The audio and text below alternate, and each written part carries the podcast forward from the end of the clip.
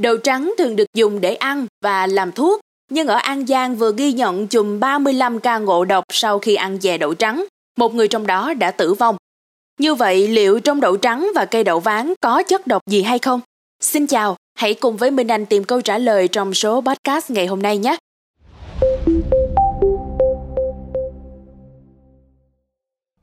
Phân tích về đậu trắng, bác sĩ Hoàng Khánh Toàn, nguyên chủ nhiệm khoa đông y Bệnh viện Trung ương Quân đội 108 cho biết, theo từ điển của cây thuốc và vị thuốc Việt Nam của giáo sư tiến sĩ Đỗ Tất Lợi, về dược lý thì đậu trắng không có độc, thậm chí là có tác dụng chống bị ngộ độc thức ăn mà sinh ra nôn mửa, viêm dạ dày và ruột cấp tính. Ở trong đông y thì à, đậu trắng thường được gọi là bạch biển đậu, biển đậu, nga mí đậu hay là bạch mai đậu là hạt của cây đậu ván trắng đã chín và phơi khô. Đậu trắng được xếp vào nhóm thuốc bổ khí cùng với các vị thuốc như là nhân sâm, đẳng sâm, hoàng kỳ, bạch truật, hoài sơn. Nghiên cứu hiện đại thì cho thấy bạch biển đậu là loại thức ăn giàu chất dinh dưỡng, trong đó có chừng 22,7% protein, 1,8% chất béo, 57% là carbon hydrate, cùng với các chất khác như là canxi, phosphor và sắt. Trong protein của bạch biển đậu cũng có nhiều loại axit amin. Ngoài ra thì còn có men tyrosinazate, axit cyanhydric và nhiều vitamin B1, vitamin A, B2, C, caroten và đường. Về mặt dược lý thì bạch biển đậu có tác dụng ức chế đối với trực khuẩn lị, giải độc, chống đông mửa do bị ngộ độc thức ăn, có tác dụng điều trị viêm dạ dày và viêm ruột cấp tính.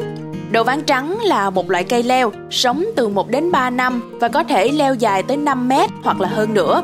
Phân tích các tác dụng của cây đậu thì cho thấy rằng là phần lớn các sách thuốc cổ đều viết đậu có vị ngọt, tính hơi ấm, không độc, có tác dụng kiện tỳ, trừ thấp, giảm đau khớp và giải độc.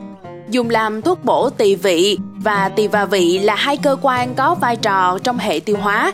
Vì vậy mà khi mắc bệnh thì thường biểu hiện ở đường tiêu hóa. Bên cạnh đó thì đậu trắng cũng có tác dụng giải khát, chữa các chứng đau bụng, xích bạch đới, giải độc nhân ngôn, rượu, thịt cá có độc. Ngâm đậu vào nước cho vỏ phồng lên, đãi lấy nhân phơi riêng, vỏ phơi khô riêng.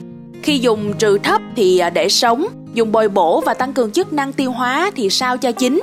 Một ngày thì chỉ nên dùng từ 8 đến 16 gram dưới dạng thuốc sắc hay là thuốc bột. Tuy nhiên thì người đầy bụng nên thận trọng khi sử dụng loại thuốc này. Để làm thuốc thì vào tháng 9, tháng 10, hái quả chín già về, đập lấy hạt và phơi khô. Với phần vỏ hạt đậu thì sách An Huy Dược Tài có viết à, có tác dụng kiện tỳ hóa thấp, dùng chữa các bệnh lị, tiêu chảy, cướp khí phù thủng, giải độc thức ăn và say rượu. Riêng lá đậu ván trắng có nhiều xanthophyll và caroten, vị cay, ngọt, tính bình và hơi độc.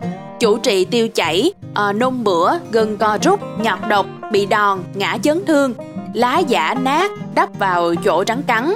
Còn hoa đậu ván trắng thì có vị ngọt nhạt, tính bình và không có độc, có tác dụng kiện tỳ hòa vị, thanh thử hóa thấp, dùng chữa bệnh lị, tiêu chảy, xích bạch đới hạ. Rễ cây đậu ván trắng có chứa asparaginase. Trong các nốt sần ở rễ thì có nhiều loại axit amin. Trong đông y dùng chữa viêm đại tràng, đại tiện xuất huyết, trĩ lở loét, tiểu tiện nhỏ giọt, nước tiểu đục, Dây đậu ván trắng thì dùng chữa chứng họng vướng đờm, ngực đầy tức khó chịu, ý thức mơ hồ hoặc hôn mê, phát cuồng nói huyên thiên hay còn gọi là điên cuồng loạn ngữ. Hiện nay thì đậu trắng mới chỉ được dùng làm thuốc trong cộng đồng. Theo lý luận đông y thì bạch biển đậu có vị ngọt, hơi ôm, không gây hại cho hai cơ quan tỳ và vị, trung hòa khí trong cơ thể, ít khí, dùng làm thuốc bổ tỳ vị, giải độc, trúng độc do thạch tính. Cảm ơn quý thính giả đã lắng nghe số podcast này. Đừng quên theo dõi để tiếp tục đồng hành cùng với podcast Báo Tuổi Trẻ trong những tập phát sóng lần sau. Xin chào tạm biệt và hẹn gặp lại!